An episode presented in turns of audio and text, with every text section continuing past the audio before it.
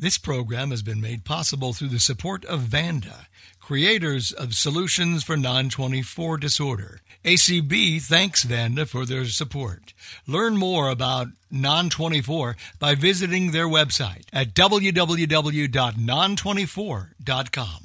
Opinions expressed on ACB Media are those of the respective program contributors and do not necessarily reflect the views held by the American Council of the Blind, its elected officials, or its staff.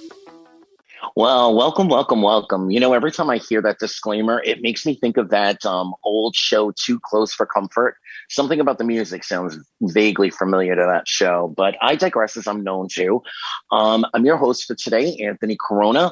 I am joined by three awesome and fascinating individuals who are going to be helping us navigate through picking a therapist and or figuring out what type of therapy and if therapy is working for you. So I'm going to introduce my panelists um, one by one, and I'm going to ask them to tell us a little bit about themselves and what type of therapy they practice. And um, then we'll get into some questions and issues. So I have to say a big, big thank you to Jessica Cowell, BPI board member um, who also provided us with one of her friends, the third therapist today. So thank you, thank you for everything, Jess, and tell us a little about yourself. Hey, um, so really, the person that I brought is not a therapist. She is in the the therapy seat, so you'll get the opposite perspective from her in a bit. But um, just oh, just so she doesn't get worried, like no. so I'm Jess Kell. Um, I am a licensed clini- clinical certified social worker. Um, I have been in the field for, if you include school placements, I guess 12 years. Um, I worked largely for about 10 years in the addictions field with opioid treatment, uh, medication assisted treatment, which most people know as methadone. Um, as I was doing that work throughout Baltimore City, I sort of wanted to phase more into the mental health aspect of things. And so, with my last job, which was based out of a hospital, I got to do both things. I got to do mental health assessment and therapy. And for some people, I did both the addictions work and the mental health work. For some people, I did strictly mental health. And then COVID land happened, and I was furloughed and later laid off. And a friend of mine has had a group practice that he's been establishing for five years. And so I started working with him last summer and I have been doing telework for the last year and I love, love, love it.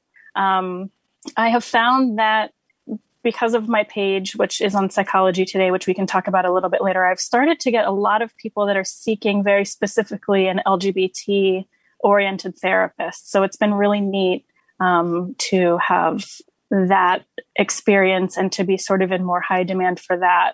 Um, and in terms of what I'd like to do, my goal next is to get approved to do supervision so that I can provide clinical kind of mentoring for other therapists and to get certified in perinatal mental health to help people who are going through postpartum or perinatal mental health concerns.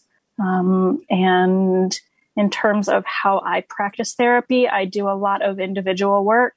Um, I don't have any specialties yet. I've thought about doing trauma certification um, or different things like that. But right now, I do a lot of sort of cognitive behavioral therapy, um, solution focused, uh, maybe a little bit of narrative. So it's all sort of just an eclectic blend of meeting the people where they are. Awesome. Before we go on to our, our next panelist, have you encountered anyone um, visually impaired or other disability wise with the intersectionality of LGBTQ? I have not. What I have had is in my past job, and I really thought I would end up sort of being given all of the disabled clients. I thought people would sort of typecast me that way, but it hasn't happened that way. I got a guy at my last job who had really transitioned and accepted all of it. He lost his sight or was largely losing his sight. And actually, losing his sight is what led him to stop using because he realized like trying to cop drugs when you can't see if there's a cop behind you is really unsafe. So he he went through wow. that sort of like this okay, I need to get sober because I can't legitimately do this without being arrested and also a lot of depression related to his sight loss. But mm-hmm. when I got him, he had gotten through a lot of that with somebody who had been my boss. Um, so he was very well adjusted um, and, and comfortable. But I have not had the intersectionality of disability and LGBT yet. Awesome. I'm going to come back to you in a moment to introduce um, Lauren. Mm-hmm. Okay. Uh, but first, we have also with us Ron Hughes. Ron, can you tell us a little bit about your style of practice and uh, some of your experiences in your uh, storied career? I, I, guess I would say that, uh, you know, I'm an antique. I'm uh, in my 70s and uh, I'm, I'm, technically retired from the director of administrative and clinical healthcare on a major healthcare facility, uh, and used to be uh, director of employee assistance for some 3,000 plus employees in the healthcare system, and uh, simultaneously director of a private practice agency that uh, I started uh, in the 60s. And uh, in the 60s, uh, healthcare was a very different picture. And so were attitudes about uh, sexual orientation. And uh, so I devised a, or instituted a helpline service. And uh, that was uh, basically a, a toll free open line to anybody who uh, had issues that were orientation related. And um, at that time, uh, I we called it Homosexuality Help Special Line, and that's how it was listed in the uh, in the phone book. And uh, I had to actually wrestle the telephone company to the ground to uh, to have it listed without an address because at that time um, the uh, uh society was as hostile toward um, uh, the gay community as they were racist. And uh, so, for protective purposes, we uh, we wanted the number listed without an address. And uh, at one point, the address, uh, one year, actually, it happened two different years, they inadvertently did put the address in, which resulted in my being assaulted by somebody who felt uh, they wanted to teach me a lesson uh, for trying to help those kind of people. Um, so you can see, you know, where we've where we've come since then. But my Thank background God. is psychiatric. Uh, in, in, the uh, I originally started out in the psychiatric uh, arena, uh, hospitals, and then went to substance arena, and then uh, to general hospital, which opened up. surprised me. Not only did I continue as a psychiatric substance consultant, but I was also dealing with every aspect of of General Hospital. and uh, I ended up uh, the last uh, four years of my before retiring, I was doing adolescent pediatric psychotherapy, um, which I uh, was uh, leery about, but I ended up really loving doing. Okay, but uh, but the uh, LGBTQ uh, from my initial practice uh, continued over forty years, and uh, recently, after I retired, a former uh, patient of mine uh, said that he had discovered some online counseling that he felt uh, helpful to him. And he said, Would you look into that? Because uh, you were very helpful uh, in back in the day when I saw you, and, and it's a shame that you're out of the counseling arena. So I did. I I ended up joining a um, uh, online um, healthcare platform,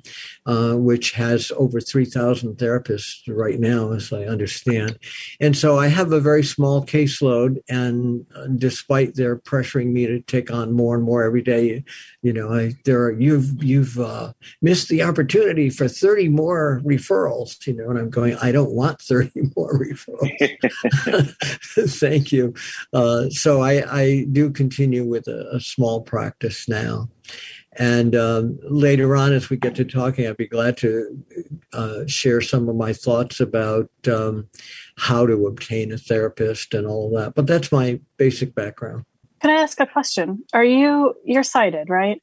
Am I sighted? Are you sighted? Um, I, am kind of sighted. yes. Okay. yes, Is I am. The, I, I'm asking because I'm really curious about some of these online platforms, and maybe we've got people in the audience who can speak to this. But I am so curious to know, both from the therapist side and the user side, if they are accessible.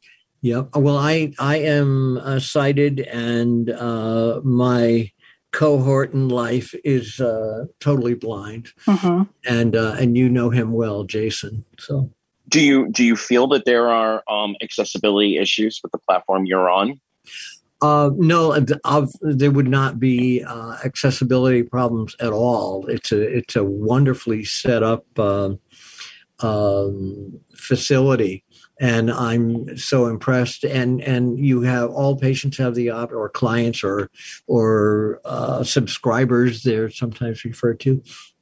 Um, everyone has the option of having sessions that are visual, that are just by phone or even just by text. Uh, and so once in a while, I'll get somebody who is shy about being seen uh, for whatever reason, and they prefer just a telephone session. And others, uh, even had one who um, was so uh, sensitive about being in therapy.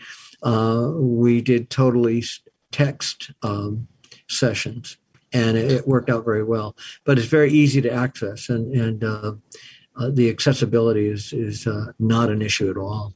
Cool. I've thought about doing it on the side, so I didn't know if it would work in terms of documentation and all of that or not.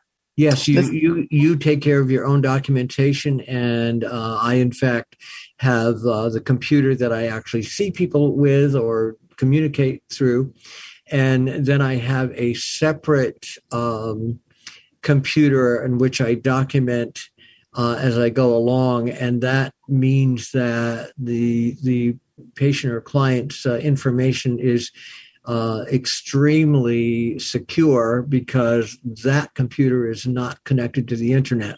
So, no way can anyone have access to anything I've recorded. This is Jason. I just wanted to step in real quick because as as Ron's sometimes technical assist, um, I get to play with the site from a screen reader perspective, and I I just wanted to um, second that the accessibility is very good, even to the point where um, if you needed to, you can even export your session data into a spreadsheet or something like that if you really wanted to grab it off the site and look at it in your own way. Um, and you even have the ability to get an app uh, for I think both iOS and Android and use it via the app. I don't know as much about the app, but I just wanted to add that little bit. Awesome. It seems that this is this is where the direction of um, at least um, telemed at least the direction that therapeutic services are going in. Do we? Do you, the two of you think that, you know, in, in a couple of years from now, there'll be very little actual in office visits? From my perspective, so one thing to let everyone know, um, I just learned this at a staff meeting last week, is that it has been passed. And in terms of Medicaid specifically, they are covering telehealth and mental health telehealth indefinitely. Um, we wow. kind of were wondering, we knew it would last at least until I think the winter of 22 but it has been extended. And I, I think this is going to become a large way of the future. I don't know that it's going to be the way. I definitely have clients who are saying to me, Oh, I just wish we could be in the office. You know, I feel like the vibe is different.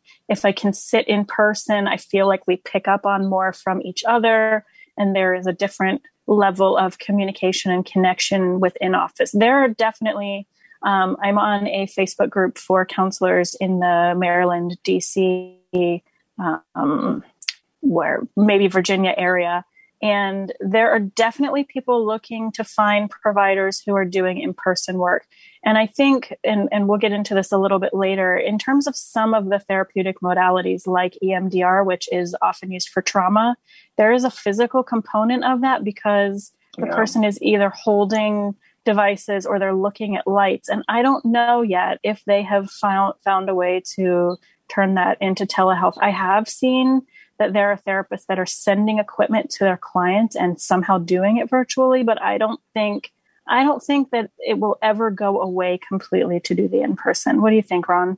Yeah, I, I think you're absolutely right. Um, even uh, my own personal physician um, has uh, discovered that he can actually um, see a lot of his patients um, through the the uh, tele uh, communication system and uh, is quite surprised at how well it works. But there are occasions where um, you know you can show your doctor uh, the rash on your ankle uh, or whatever uh, through the the system, but um, there are occasions where, um, and he said he can actually even uh, uh, check uh, people's um, uh, statistics, the, the uh, blood pressure and, temperature, and, and, all of that through the uh, through the system, which is very surprising. But I do think I would say that for a person who is not visually impaired, I would say that they probably would gain a great deal of what you were talking about, Jessica, um, through the the computerized system because they, you can see the expressions on the person's face um, and you can gather from their facial expressions and whatnot uh, a great deal. But I, I, think probably for a visually impaired person, I hope I'm not going to sound uh, biased. Um, I, I could imagine it could be much more uh, of an opportunity uh, in a, a live face to face, if you will, um, office visit. I could see how the vibes, if you will, could be much more uh, assuring and supportive and comforting. So I don't think it will ever go away, and and I'm glad about that actually. In terms of the feel of doing in person versus Zoom, for me, I don't feel like I'm missing out on much. What I do notice mm-hmm. is just the difference of working in a group practice versus working for an agency. I might have gotten visual feedback about my client's appearance or how they came in from day to day from mm-hmm. staff that I don't get now, although I am often being a preceptor for nurse practitioner students right now. So it's really great because I can say to them, hey, what do I need to know? What did I miss out on? Mm. And I get a little feedback, which is really cool. But actually, one of the clients who is really, really missing in person doesn't know that I am a blind therapist. I, I kind of wrestled with how to disclose. It's awkward. Um, thankfully, I met another blind therapist in the area who told me how she did it, and I said, "Thank you, I'm borrowing this. That's that's perfect." But in the beginning, I didn't, because although it is really simple to walk out into a waiting room, greet a client, and boom, you've got that immediate awareness and you don't have to have a big conversation about it. I didn't want to take up their time talking about it yeah. on Zoom.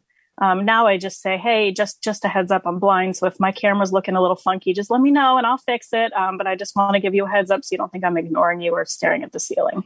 Was um, that the was that the method that she she suggested? Yes, yeah, yes, yeah, and it's yeah. perfect. Yep, yep. Perfect.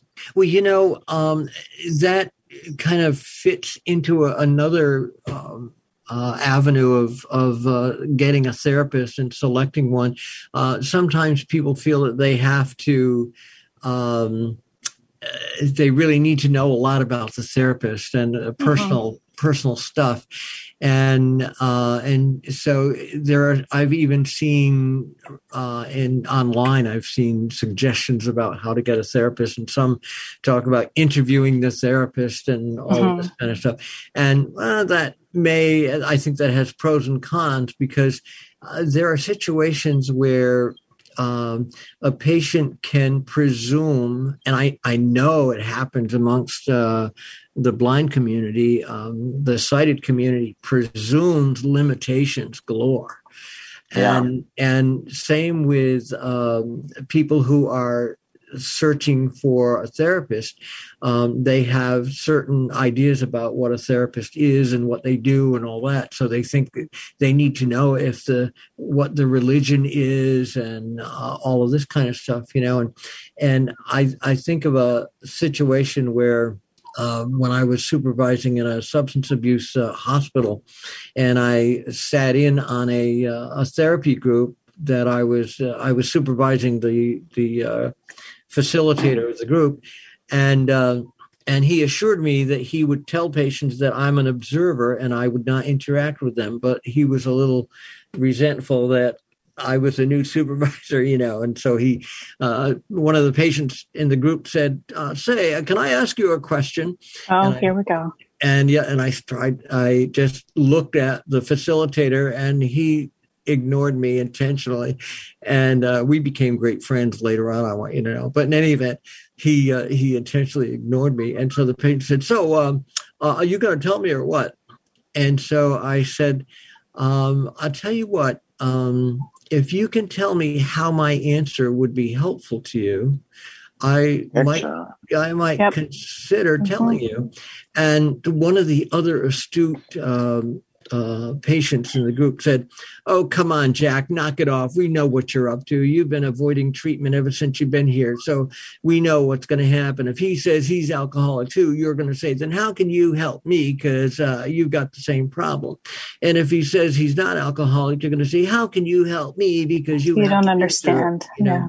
So, and and so in many ways, I think that we often offer uh, a patient a lot more latitude um, by they're not having to uh, presume things about us, you know, uh, asking one's religion. And, uh, and in fact, uh, um, Jason and I, we shared an office in in a building in which there was a therapist downstairs, a kind of a new therapist, and she told the landlord that she had a uh, a client who came in, a, a gay couple or lesbian couple, and um, and they actually thought that they should have custody of their children. And she said she had to let them know that she just felt that uh, because of her own religion, uh, oh. they, they, could not support anything other than uh, heterosexual parents, and it would not be in the child's best interest and to be. That's why clients ask about the yeah. demographics of their therapist because yeah. you want to know that you are going to be in a supportive environment. You know, it's interesting.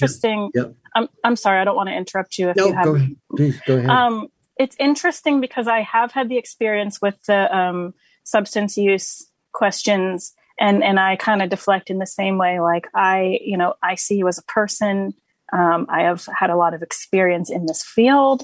Um, do you? And they they actually, I found that a lot of my clients really liked the blindness aspect. That it was sort of a bonus for them because they so often felt visually judged by people, and so mm-hmm. that sort of almost leveled the playing field for us. But what I am learning now, and it's still new for me, is I am learning specifically that yes, people are looking for LGBT friendly therapists, but I've also been learning a lot thanks to my local Facebook group um, that transgender people or gender non-conforming people are looking for an entirely different category, um, and, and we call them gender affirming therapists. And often, not always, but often, often, often, they do want them to be people who are also gender nonconforming mm-hmm. um, because a lot of things are going on that they need that people have to have very specific training in knowing how to do it like writing the letters for um, gender surgery writing the letters wow. I, I learned and i didn't know this i had a client who was referred to me from a tiny little doctor's office um, in the northeast part of the state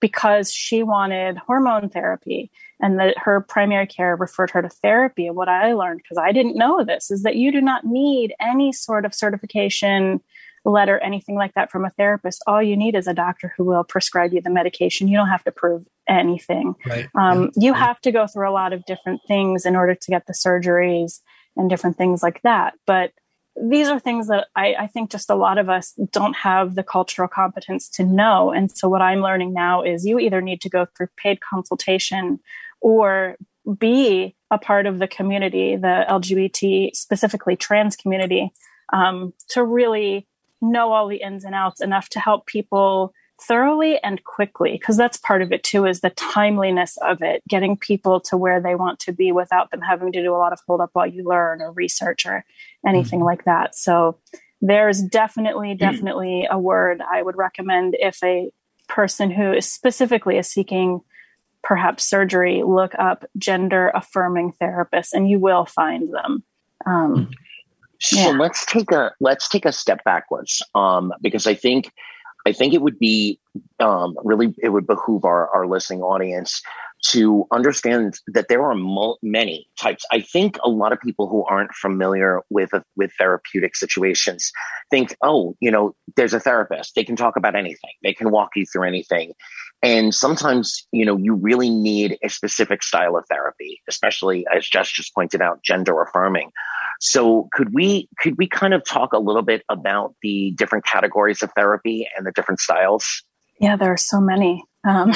yeah, I can say that when um, I can remember, I've worked in in different uh, psychiatric settings. I worked in a, a for-profit hospital, which was very uh, uh, elegant and whatnot, and and I worked in um, not-for-profit hospitals, and I remember being um, in a um, um, the for-profit hospital and um, I was thinking about uh, Jess was talking about uh, being able to have your colleagues uh, tip you off and whatnot, and so it, it was very helpful in many respects to have this multidisciplinary team kind of.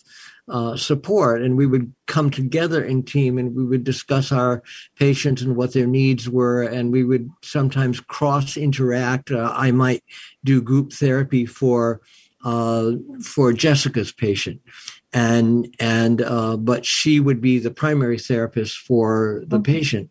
And I remember um, sitting in a, a team meeting at, at, one point in which the psychiatrist said. Um, that he was very helpful to his patient, who to me, it was clearly the patient was struggling with coming out and mm. but but this heterosexist uh, psychiatrist convinced him that he just needed more experience and that it was just a phase he was going through and he could be discharged. He had been suicidal and, and that's why he was an inpatient.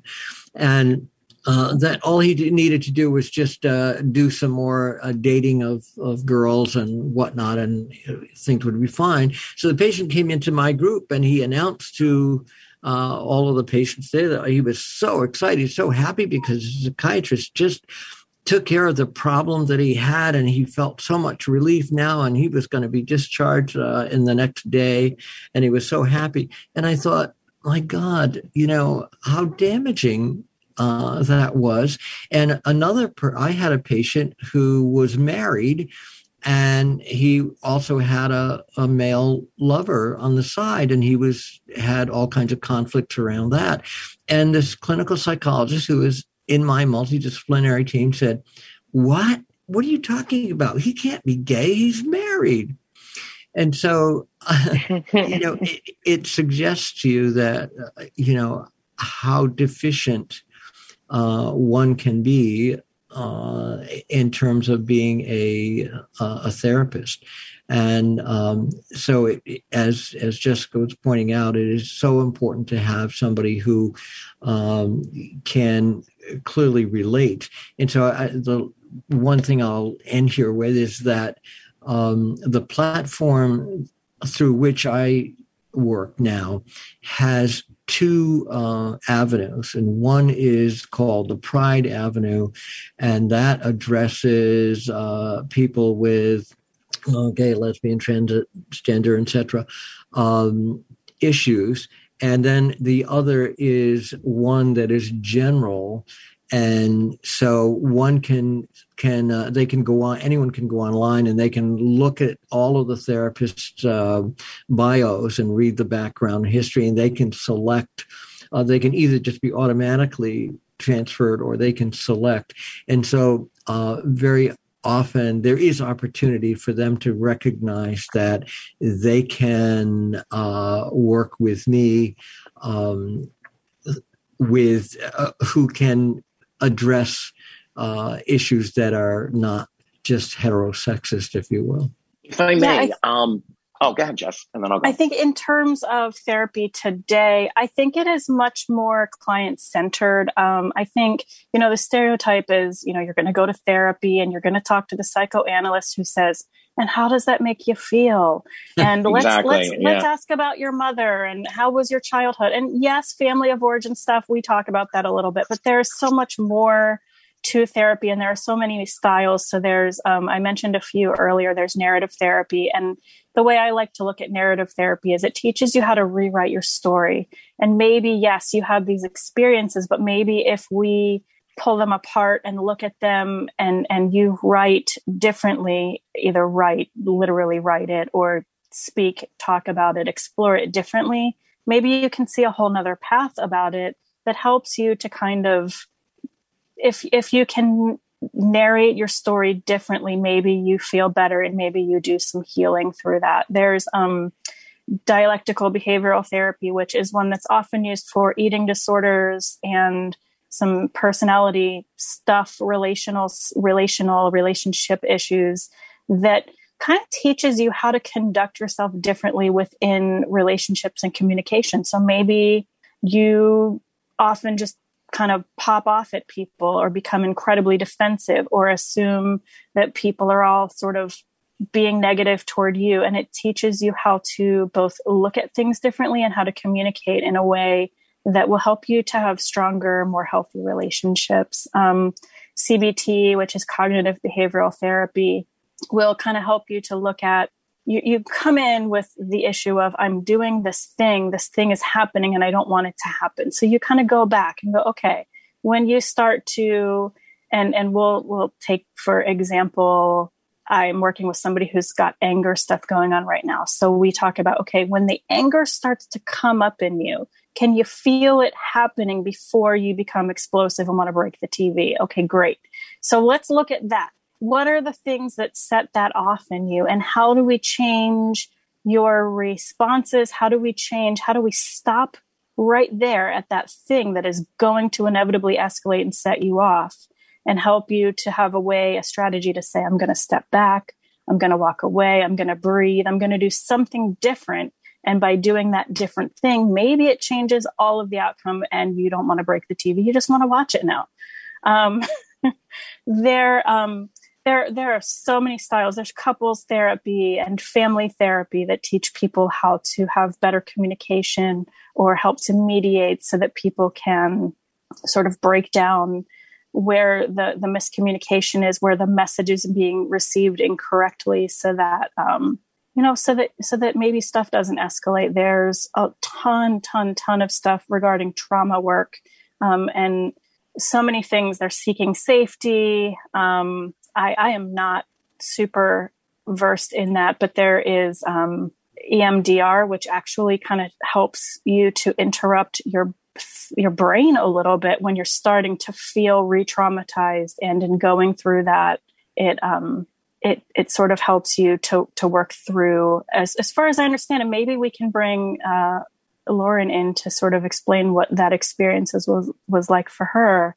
But the way that I understand it, it sort of helps you to have a pause and sort of a reset so that you can work with the trauma feelings that are coming up and kind of come through and, and feel more healed.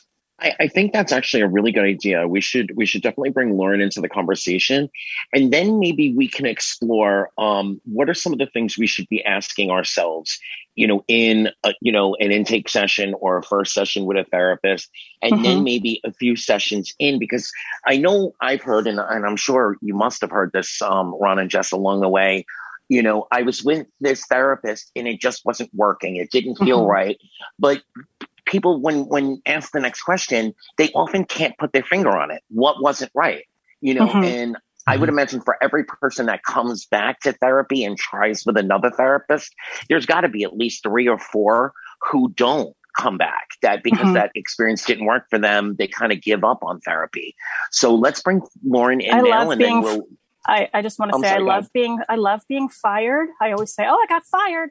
And I like it because I really respect that somebody can say, this is what I need, whether it is, I want a black therapist or you just aren't hearing me and I want somebody different or I want my old therapist or whatever. I like that because that's a place for growth.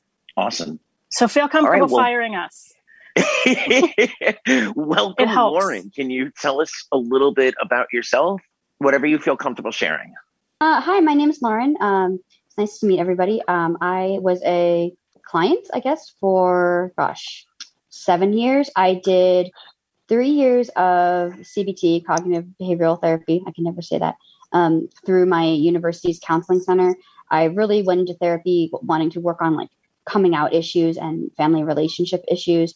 And I had some trauma stuff that I wasn't ready to really explore.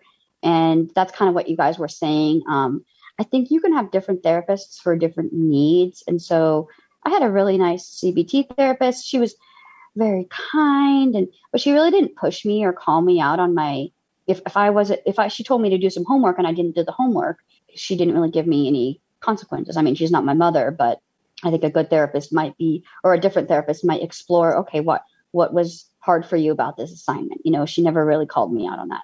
And so then I I decided we decided that I was going to terminate. I just really I think as a client you you can tell when the therapist isn't getting you're you're just not connecting on a deep level.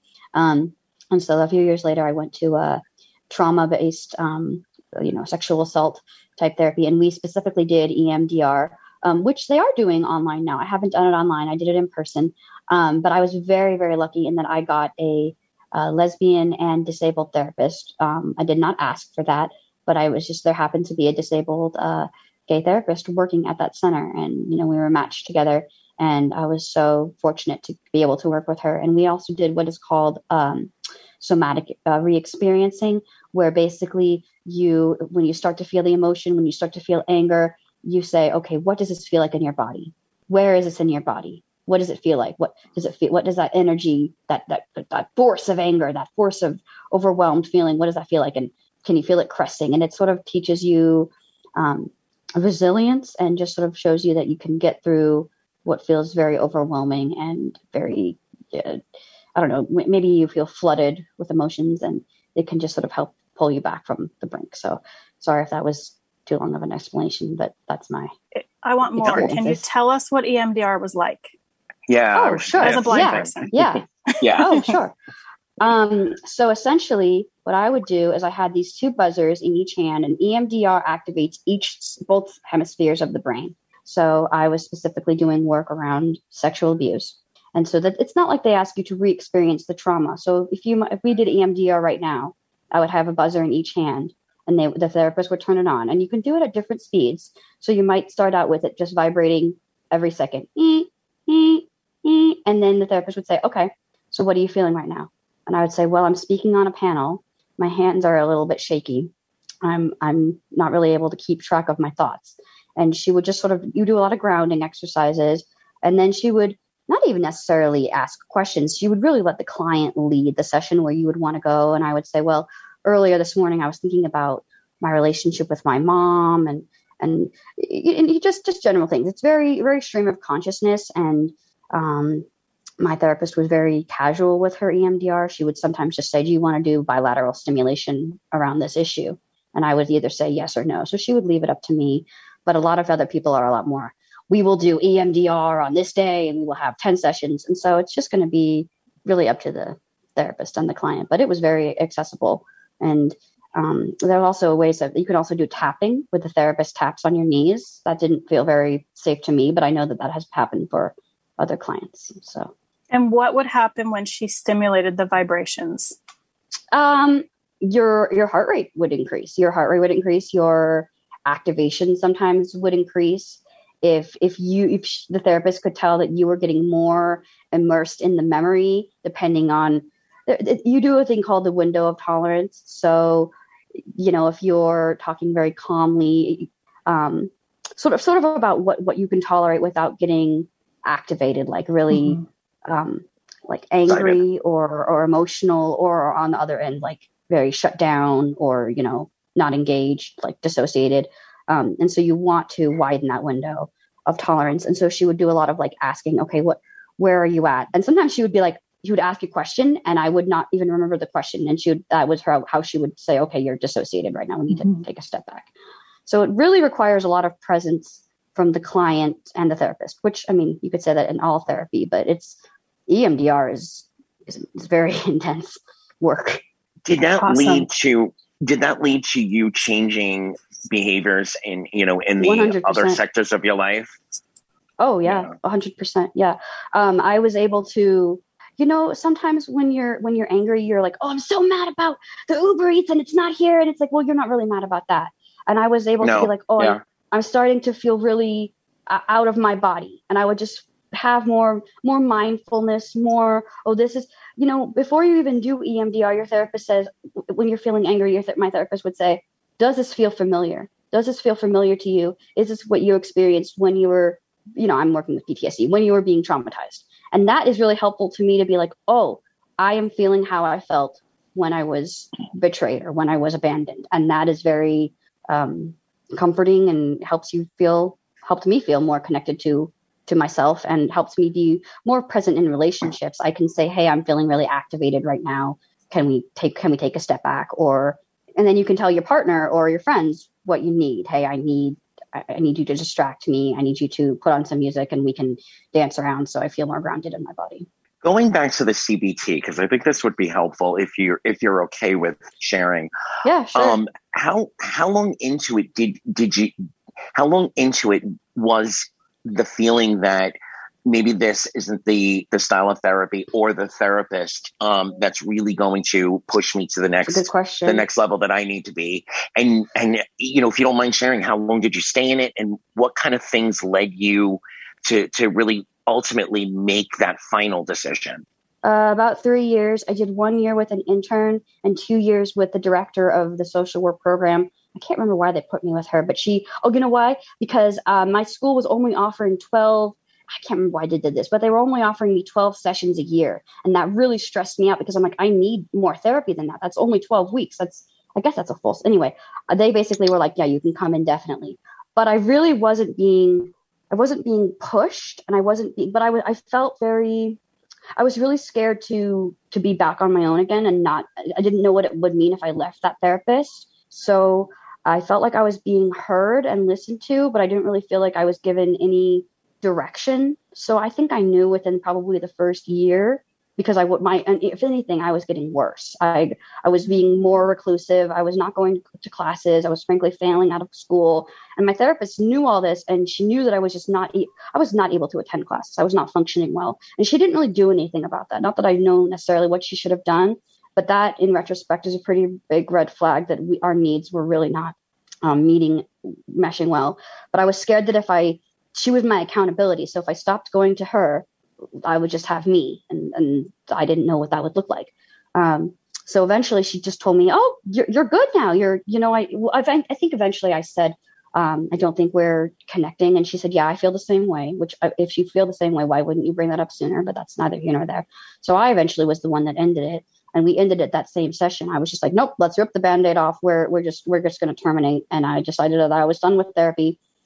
And then um, two years later, I was really, really struggling. I was really not doing well. I was frankly very suicidal. Um, and I knew that if I didn't make some kind of drastic change and, and just do something, I, I, I wanted to be um, inpatient, but I didn't know what that would look like. So I just ended up reaching out to a local uh, crisis center, and they were able to get me in session the next day.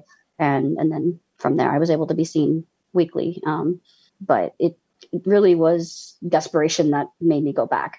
I don't know if that answered your question very well. It's your experience that it's that answer that that we were looking for. Um, so let's. But yeah, let's I would see. say sorry that you are going to know pretty quickly whether it works for you or not. So trust your gut. Trust your gut.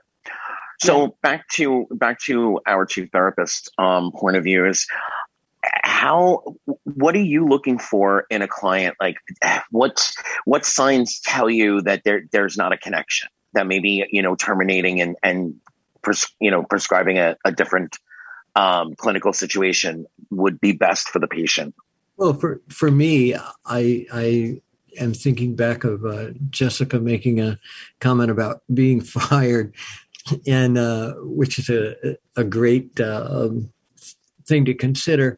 I think in the uh, intake session, very often you that's where you're starting to determine which modality could be beneficial for a specific patient, and uh, sometimes. Uh, you may venture in that direction and discover that ah, this is not uh, fitting uh, for this particular patient. Sometimes the patient will tell you that it's not fitting or that that it's not uh, helping them to uh, to achieve what they're hoping to achieve.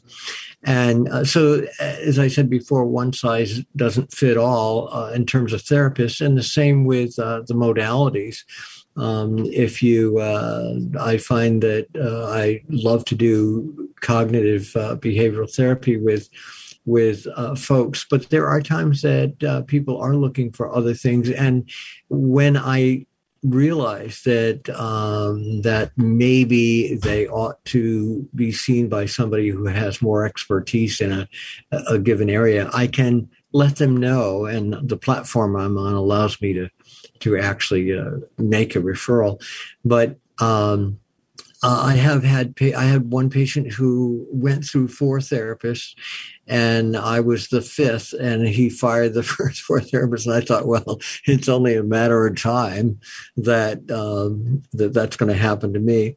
But um, we uh, we continued, and I have been seeing him now for well over a year and uh, watching him grow and uh, and so I think he eventually he eventually became uh, confident that he uh, that he was with the right therapist at long last. And I, I there were times in the beginning when I thought, you know, uh, fire me today, please, because you are so difficult, you know. And um, but I uh, hung in there with him because I realized that there was uh, some underlying trauma that got him where he was, and uh, so I'm glad that I did that. But I think from the from the uh, intake session, you that's where you begin to have a sense of of probably. Um, the modality that that would fit. But I, I don't think one size uh, fits all. And there are some people who say, "Well, this is what I do. I do cognitive behavioral, and or, uh, or I do EMDR, or I do." You know, um, it's kind of nice if you if you're able to uh, do some or, or, or all of those. I'm not one who can do all of those, but in any event, uh, uh, I think you uh, it's helpful to let the patient know. And I do say in my biography that they hopefully read at the onset that uh, if ever you get the feeling that it's not a good fit, uh, I invite you to be very comfortable in letting me know that. And some patients will but some patients uh, don't feel uh, comfortable and they feel that's too confrontational and they just can't tell you. So the next thing you know, boom, your patient has left you. Uh, you get a little disappear. Yeah, yeah, they just disappear. So then you go into the list of of your disappearances, if you will, and they have they sometimes put the reason in and sometimes they'll say things like uh, i wanted a different perspective or um, i prefer to have a female uh, or, or whatever you know they'll give you the specific reasons that that they don't feel comfortable with you. And uh, so i always say do do tell me and if you think a, another therapist would be better for you uh, do let me know. So i share Jessica's feeling about, you know, if you fire me, that means that's a good thing that you are able to know uh, what you don't want, you know, and uh, and can uh, hopefully find what you do want, you know. And Jess, how about those patients that they they just don't feel right but they don't know what it you know they don't think that they're depressed they don't think that they're really angry although they can get angry at times et cetera et cetera that just really don't know but they know they don't feel the way they're supposed to feel so it's tricky um sometimes people come through and eventually we can put our finger on it. What I really struggle with is the disparities in healthcare based on medical insurance. And so I feel horrible with my Medicaid patients who Medicaid says you need to have a mental health diagnosis within, at least in Maryland, within two sessions. I can't code them as F99 on, on like deferring um, after two sessions. And so I had an experience where I was working with someone who ultimately actually fired me because she realized that she wanted a therapist who was a person of color. And I'm like, that is great. I'm glad you feel safe telling me that. Um, that's awesome. Um, and I've had people that have said, I'm, I'm going to backtrack one second and say that in the intake process, one of the questions we ask is SNAP strengths, needs, abilities, and preferences. Um, the needs start to tell you what they're really looking for. in terms of why they're with you. And the preferences, I always tell them that's sort of like if you've had experiences in therapy or if you have sort of an idea of what how what the look of what you want your therapist to be whether it's in personality characteristics in demographics whatever. And i will have people say actually i wanted a black female therapist but i like you so i'm going to stay with you. And you get that immediately. So you know and, and i will say to them like listen keep assessing this. If this ever becomes a thing where you feel like culturally i can't get it that's okay. I i'm cool with that. We will figure it out with you. But um in terms of people who don't know and who don't have a specific diagnosis but who want treatment it's so hard. And and it it's i feel terrible sometimes because i find that there are people who kind of want to get some help with communication issues and with how to interact within relationships and kind of let go of past stuff. But it's not anything that even codes them with adjustment disorder or with depression, yeah. even mild. And so and you're locked into to, that kind of system. I have, yeah. And I'm like, I don't know what to do because ethically, I, I don't, I don't want to lie. I don't want to give you a diagnosis that isn't real. That's not cool. That's unacceptable to do. And yet, if you had private insurance, you could probably do this and we could go sans diagnosis for a longer period of time.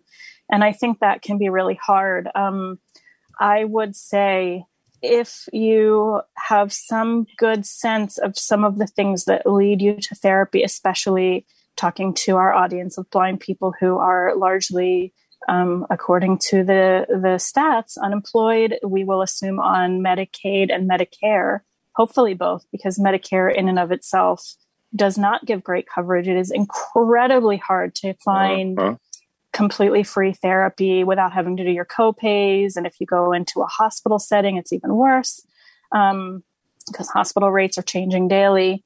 But knowing, okay, these are, I, I always ask, what's your sleep like? What's your appetite like? Um, how long have you been feeling depressed? And if you can give me answers that help me to code you, even with single episode, it's so much easier to keep you in therapy until we get to the heart of because i find that often people don't know the big stuff. People don't know necessarily that they've experienced trauma because you're so used to living it that you don't know until you talk to somebody like oh that wasn't okay the way that i was treated.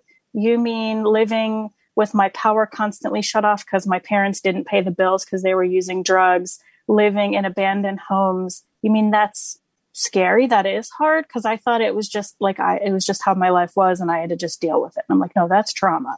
That's recurring ongoing trauma. Um so yeah I, I it's it's hard sometimes and it's people who need it. I feel like anybody who needs and wants therapy deserves to have it and it's so hard financially and with these insurance companies specifically the government insurance companies to get people what they need so, Nat, what I'm going to ask now is um, for our uh, attendees, if you have any questions, please put your hand up. We're going to check in with Nat in a few minutes and see how many there are uh, Ron and Jess, whoever wants to go first. I know you can't give a specific. These are the fifteen questions you have to ask yourself, but can you can you give us some helpful things as we approach going to you know going to a therapist? These are the things that you want to disclose. These are the things that you should have in mind so that it makes it easier for you to to find the right therapist and for the therapist to really know how to gauge how to help you. I hope that's not unfair. Um, and if it is, we'll go in a different direction. No, um, I think one of the things, and, and it's already come up, is knowing are there specific things um, in terms of your identity that are important to you? So, for somebody who's coming out, they might want an LGBT therapist. They might want somebody who really has lived that experience in some way and understands kind of all these various things that that come with coming out. Maybe if you're already out and it's not a big deal and it's only one little aspect of your identity at this point and it's not the the pivotal thing that therapy is related to you might not want that or that might not be such a big deal to you. Um, um, like we said in terms of gender affirming therapists if I, I was basically kind of schooled by by my local people if the client I received was already had transitioned and was living full time as a female, and that was just one kind of thing about her, but she was really kind of immersed in in her life. Maybe we could have worked on some of her trauma stuff, but because the pivotal thing right now for her was kind of having her physical identity matching who she is, I wasn't the right person for her. I wasn't the right fit for her. So knowing kind of where you are and what what do you need? So do you need someone who is disability aware? I have a friend who was going to a therapist for a while, thought there had been good rapport, mentioned kind of this whole like I, I would like to have kids and the therapist said and how would that work so boom you've just shut got gotten shut down and lost that relationship with someone who actually didn't have the cultural competence to know a thing about your disability. Um, you know if you are going through trauma stuff knowing that your therapist are you trauma certified? What what are your specialties? I think that's a really good question yeah, you know, when I when I lost my eyesight and the the state gave me it's funny she that Lauren said 12 visits. The state gave me 12 visits. Mm. And just at the point where I really thought I was really getting some good work done, you know, those first couple of sessions was just identifying how I really felt about it um, you know, once the 12th session was up and I had to find a therapist and I kept hearing, you know, oh, you know, I'm not really, um, I'm not really good with LGBTQ. And I'm like, no, I'm good. I've been out for years. I'm fine. Well, I, I don't know. That might come up in therapy. You might want to find, and then I would find an LGBTQ therapist who really didn't feel comfortable about speaking about disability, specifically blindness. I don't know enough about it. And so, you know, I must have met with like seven people before I found a therapist that was comfortable with me and I was comfortable with her. Um, Ron, do you have any any thoughts on this before we see how many questions we have? I um, it just occurred to me when you were mentioning the uh, the discomfort that uh, a therapist has with uh, a disability such as blindness. It's um, it's hard for me to uh, to uh, get to actually uh, comprehend where a therapist could be at to uh, to have um, that kind of a, a discomfort. But it, it is so important for. Did you say that that therapist?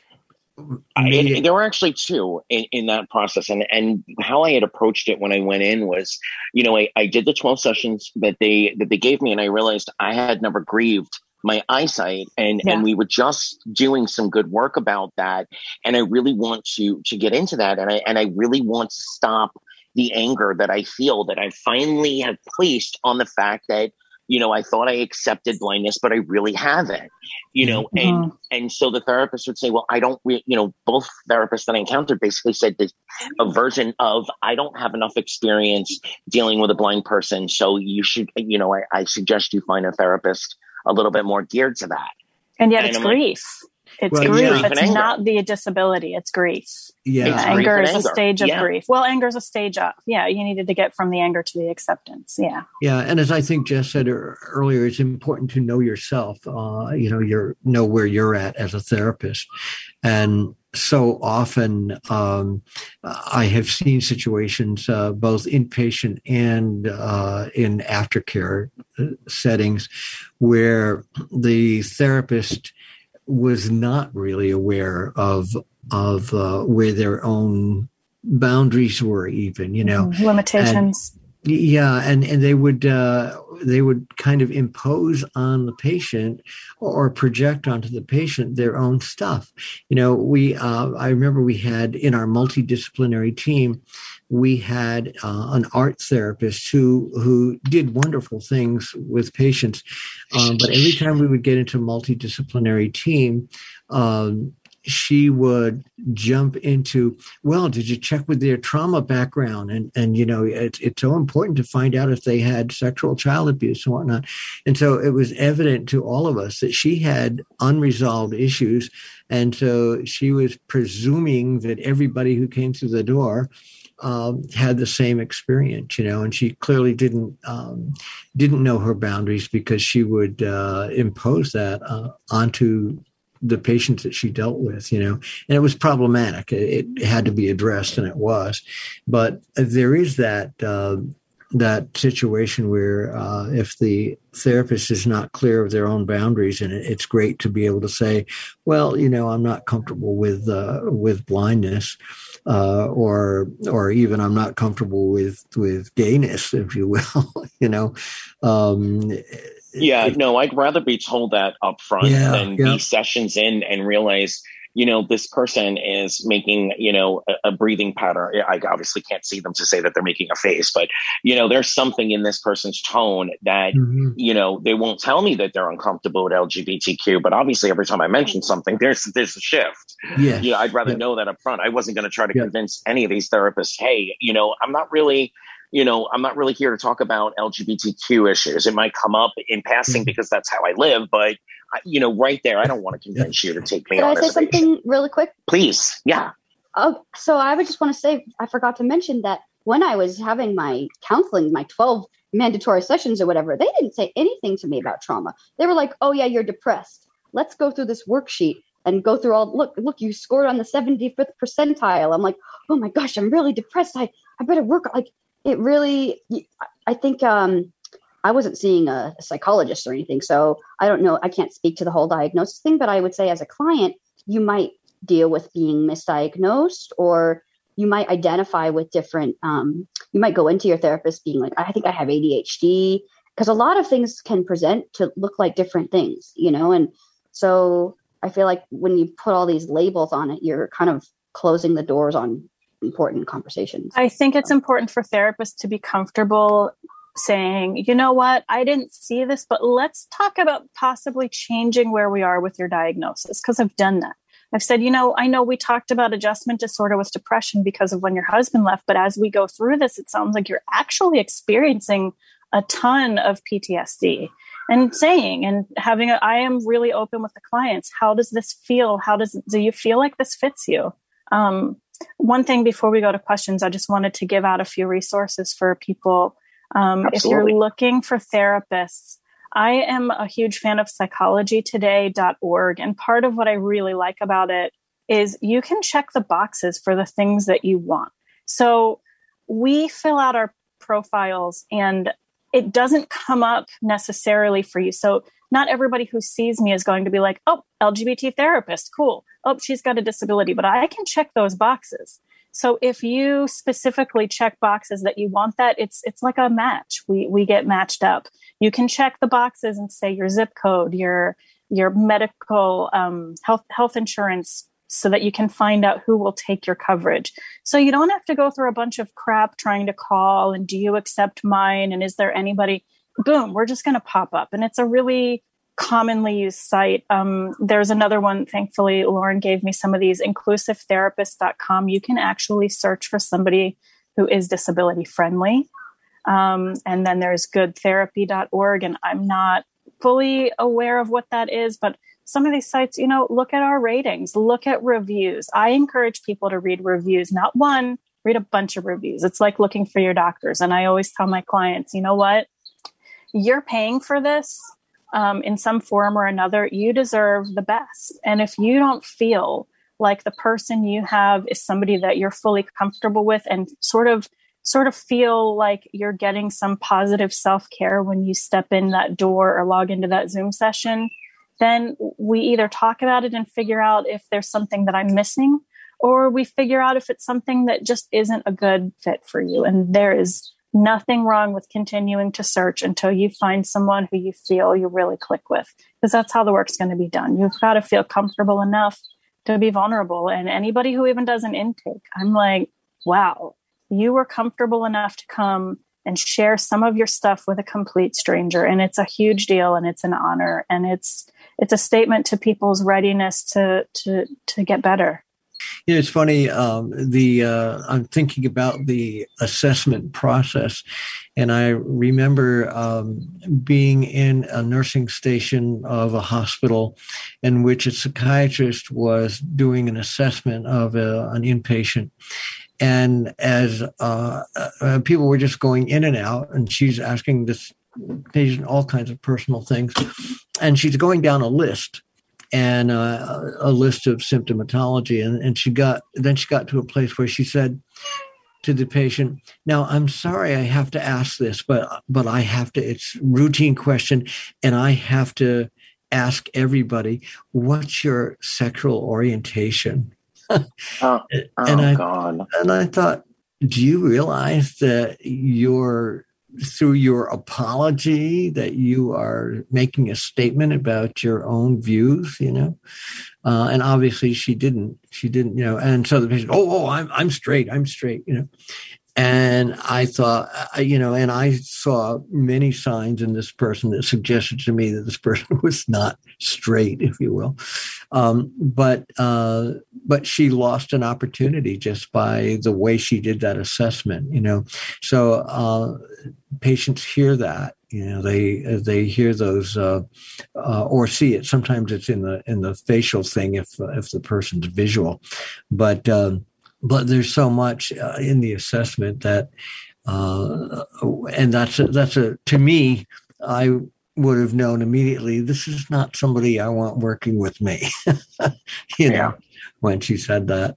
Um, so the assessment is kind of a it reveals as well as um, obtains information. Uh, it does uh, how it's coming out reveals uh, where the therapist is at you know all right. Um, I'm sorry, I don't want to sound dismissive. That was a great comment. Uh, Nat, how yes. many hands? Uh, we uh, have nine, and it's 338. Wow. Okay. So I'm going to ask our questioners to be as brief as possible so we can get to as many as possible. Uh, who's our first person? Nora, you may go ahead and um, unmute and ask your question, please. Well, I'll, it's a quick comment, really, because um, what I was going to ask you at the beginning was I, um, kind of fit in in age wise like where Ron is, but I have been a private practice psychologist um, and neuropsychologist, and I kept relating to a lot of the things you said. The only thing I would say is setting the agenda, helping the client figure out what they did and didn't want is huge, and will serve them the rest of their lives. Um, beyond that, I will just go ahead and send some information to uh, maybe the head of, of the BPI and then you can send it to membership, membership at blind LGBT blindlgbtpride.org. And any okay. questions we don't get to, if you want to email them there, um, I'm sure Jess and Ron would take a look at them and see if they can answer them. But uh, okay. who do we have? Excuse me, next. Diana, you may unmute and ask your question, please. Thank you. Um, my name is Diana Oliveira, and I live in Falls Church, Virginia and uh, it's basically um, some um, to share some information. I um, use I'm doing therapy um, online in a service that is uh, um, broadly um, uh, uh, spoken about in NPR. So you know, it's uh, they have about seventeen thousand therapists there. So I went through the first one, and uh, it didn't it didn't click so because I'm used to therapy from the time I was like in my 20s, on and off. Um, I'm a straight woman. I don't have any uh, certain, you know, difficulties, uh, but I'm, I'm a okay. partial also. So I would like to say that this online service for whoever wants to know, it's awesome. I am loving it. Um, and uh, once I changed therapies, I got the second one and we clicked right away and it's incredible. Um, I have the option of video or call and also she it's unlimited emails and texts and everything. So uh, she sends me a lot of reading material which is incredible. So i'm very happy with the service. I don't use insurance for that for, i never use insurance for my therapy sessions. And um, before just for you guys to know my my thoughts are that if you feel comfortable with your therapist and if you click uh, it doesn't matter if it is to Zoom. I did uh, three years overseas. My therapist was overseas. We did uh, at that time the WhatsApp video every week, once one hour a week. So um, I think that if you click with your therapist, it doesn't matter where you are. I mean, it's there. It's just the connection is there. That's my my well, what I like to say. Thank you so much, Diane. Um, we want to try to get to as many people as possible. All right, who's next? Area code beginning with 614. Hi, this is Melody Holloway, Columbus, Ohio. Um, I was wondering how, I don't know if this is the right question for, I know it's picking the right therapist, but the how can we get the state departments of mental health, patient rights advocates, insurance companies to understand the the safety and care and accessibility needed in outpatient community mental health centers, inpatient hospital settings, IOPs, PHPs, as far as people with different types of disabilities, and to understand that we don't always need a higher level of care, but yet in different environments we need help. I've had 32 inpatient hospitalizations over 16 years of different therapies, so I, you know, I'm having a hard time being heard and understood. I would encourage you to look for assertive community treatment. It's also called ACT, and basically it would give you wraparound services. And the entire focus of that is to keep people out of the hospitals because the hospital isn't helpful. The hospital is a holding period, a holding pattern for you to maybe get restabilized on meds, but it's not really beneficial. Look for an ACT because if you can find that, it helps with in home.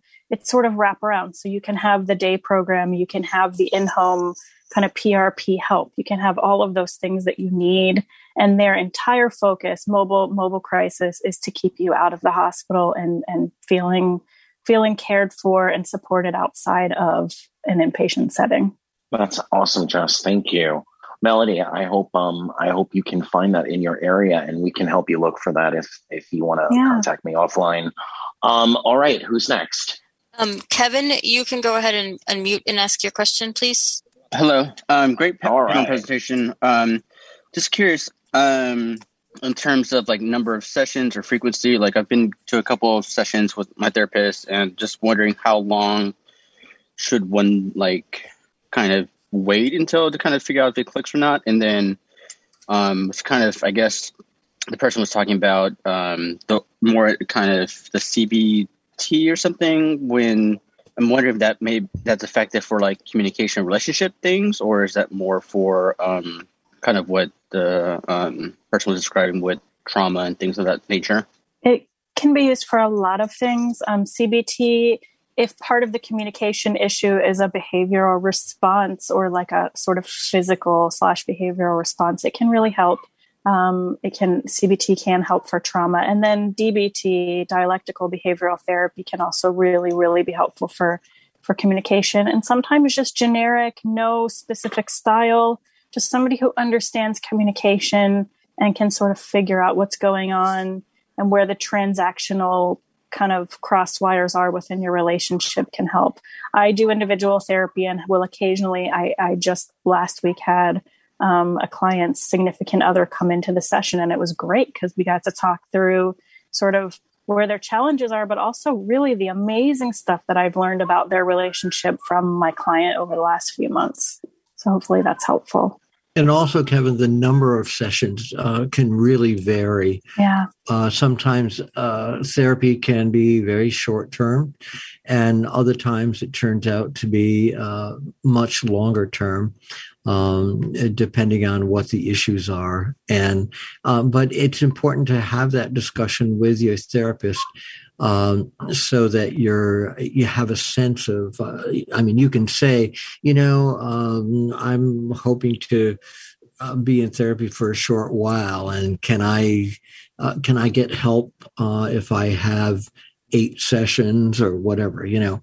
Um, and uh, unfortunately, insurance companies uh, often dictate that and uh, will, uh-huh.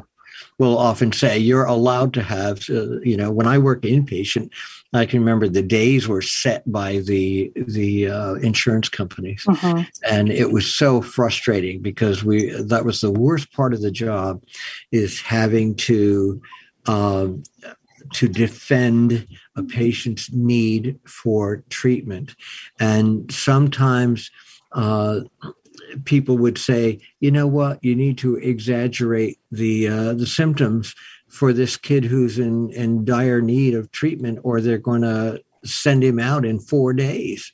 Uh, that that kind of thing. So you'd be talking with the insurance company, and you'd, you'd have to say, well, uh, it looks like there's potential for suicidality here. There's still some suicidal ideation and so on.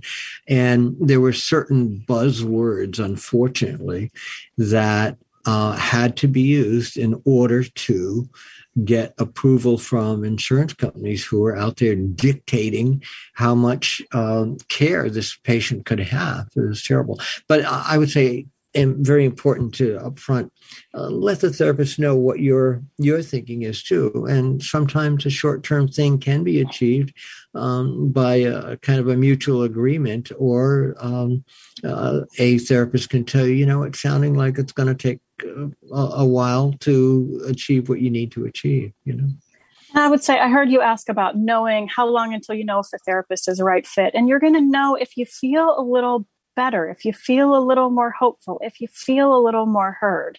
And if you don't, it's okay to say, you know, I wonder if if we're missing something here. I'm not feeling like we're doing well with rapport. I'm not feeling safe. I'm not feeling heard. Um, and maybe it is that you have a situation like Lauren experienced where it was helpful until it wasn't anymore. And it's up to both you and especially the therapist to say, you know what? It seems like you're hitting a place where maybe you need work with trauma. And I don't have that, but let me help to refer you to somebody who does. I think one point too. I, I think um, I hope that uh, the three of you would agree. If you find yourself, con- you know, consistently thinking about how to phrase something, what you're going to say, and more importantly, what maybe you're not going to say, then it's it's probably not a good fit. Are you talking about the uh, from the client from the patient? Yeah, from the right. client mm-hmm. perspective. Mm-hmm. Yeah. Well, you know, and also we probably should point out there are such a thing as iatrogenic therapists, and right. those are therapists who um, do more harm than help. Mm-hmm.